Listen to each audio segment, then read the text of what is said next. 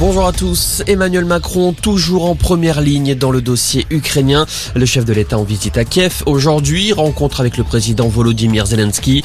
Emmanuel Macron, optimiste, dit croire à des solutions concrètes pour aboutir à une désescalade de la crise avec la Russie. Des dizaines de milliers de soldats russes sont toujours déployés à la frontière ukrainienne.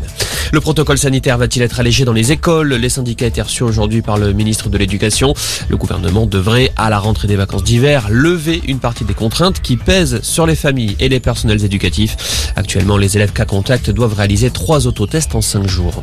Pendant ce temps, la France va lever l'obligation de test pour les voyageurs extra-européens vaccinés, alors que depuis le mois de décembre, tout voyageur en provenant d'un pays extérieur à l'espace européen doit présenter un test négatif de moins de 48 heures.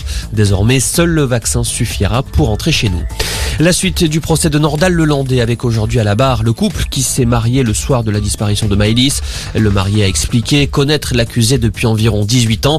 Sa compagne, elle, dit qu'elle ne s'imaginait pas une seule seconde que quelqu'un du mariage puisse être responsable de l'enlèvement de Maïlys.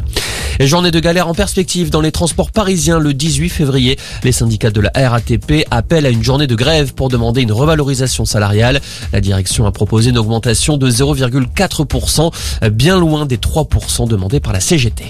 La Marseillaise a résonné à Pékin. La France a décroché sa première médaille d'or aux JO d'hiver en biathlon. Quentin Fillon Maillet s'impose sur l'individuel. Avec ce titre olympique, la France est à 5 médailles au total.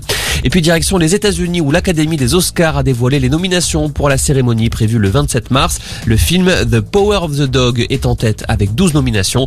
Sa réalisatrice Jane Campion entre dans l'histoire en tant que première femme à décrocher 2 nominations pour l'Oscar de la meilleure réalisation 28 ans après La leçon de piano. Voilà pour l'info, excellent après-midi.